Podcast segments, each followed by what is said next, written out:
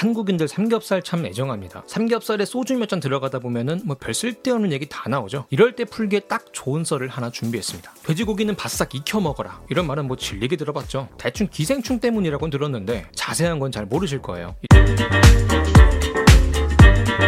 돼지고기 기생충은 종류가 여러 가지인데 오늘은 특히 톡소포자충을 알아볼 겁니다. 약간 반달돌칼 느낌 좀 있는데 요 놈만 콕 집어 알아보는 이유가 있어요. 기생충이 동물의 뇌를 조종한다는 건 다들 아실 거예요. 그러면 사람도 조종하나 라는 질문이 떠오릅니다. 여기에 좀 의미 있는 답을 주는 기생충이 바로 이 톡소포자충이란 녀석입니다. 모아놓고 보니까 바나나키 쏟은 것 같죠? 톡소포자충은 다양한 중간 숙주를 거칠 수 있는데 마지막에 도착하는 종숙주는 반드시 고양이여야 됩니다. 종숙주인 고양이의 몸속에서만 어른이 될 수 있고 짝짓기도 하고 알도 깔 수 있거든요. 때문에 요놈의 자식들의 일생 일대의 목표는 고양이의 체내로 침투하는 게 됩니다. 사람이랑 똑같아요. 지긋지긋한 전월세, 중간 숙주 생활 끝내고 이제는 좀 내 집 마련해서 정착하고 싶고 결혼도 하고 자식 새끼 키우는 맛도 보고 싶은 거죠. 그러면 중간 숙주 안에 있는 이 기생충이 어떻게 고양이 몸속으로 이동할까요? 간단합니다. 중간 숙주가 고양이한테 잡아먹히면 돼요. 만약 톡소포다충이 생쥐의 체내에 있다고 칩시다. 근데 고양이가 쥐를 잡아먹어줄 때까지 마냥 손 놓고 기다리기만 하긴 좀 아쉽잖아요. 톡소포다충은 지독한 노력 충이에요. 이 생쥐가 고양이에게 더 쉽게 잡아먹힐 수 있도록 생쥐를 조종합니다. 쥐는 본능적으로 고양이의 소변 냄새를 두려워하거든요. 원래는 찌는 애 근처도 안 가요. 근데 톡소포다충에 감염된 이 쥐는요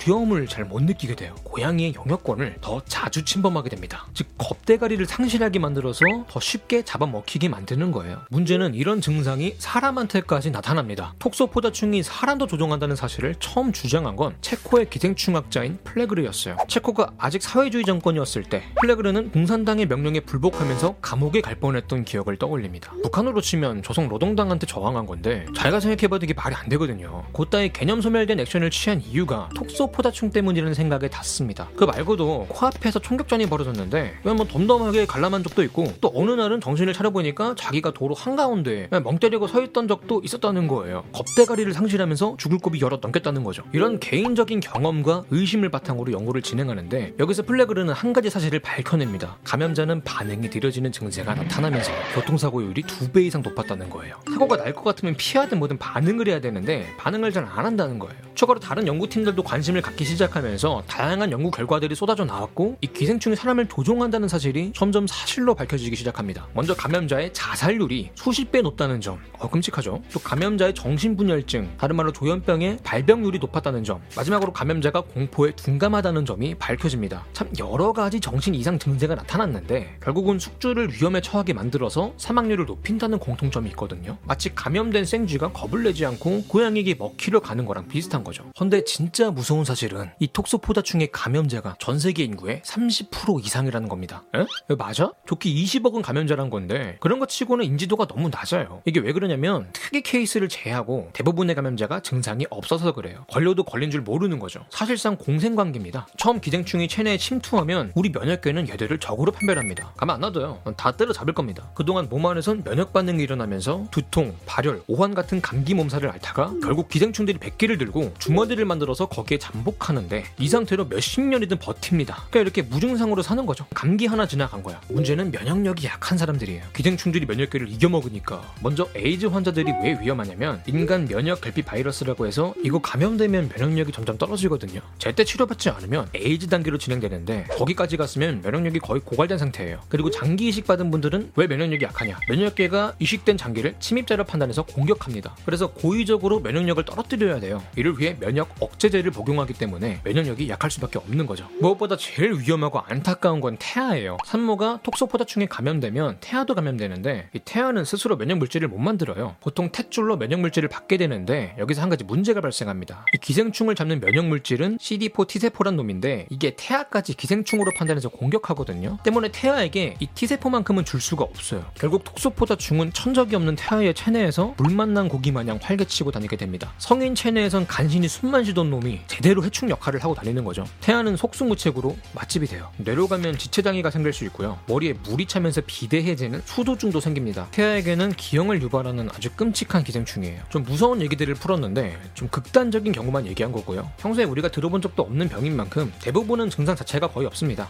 국내에선 감염자 자체가 드물고요. 어디 해외 나갔다가 문화 체험하겠다 치고 출처모를 날고기 넙죽 받아먹고 오지 않는 이상 크게 걱정할 일이 없습니다. 특히 한국에서 유통되는 돼지고기들은 철저한 검역으로 다 걸러진다고 하고요. 임산부분들만 아이 생각해서 돼지고기 잘 익혀 드시면은 살짝이나마 남아있는 찜찜한 마음도 덜고 더 기분 내서 드실 수 있지 않을까 합니다. 처음에 삼겹살 먹으면서 풀만한 썰이라고 말씀드렸는데 생각해보니까 먹으면서 듣기는 내용이 좀 쎄하네요. 그러니까 얘기 안 하시는 게 나을 것 같은데 그냥 카톡으로 이 영상 링크나 좀 공유해주세요. 지금까지 지식한 입의 한입만이었습니다. Bye.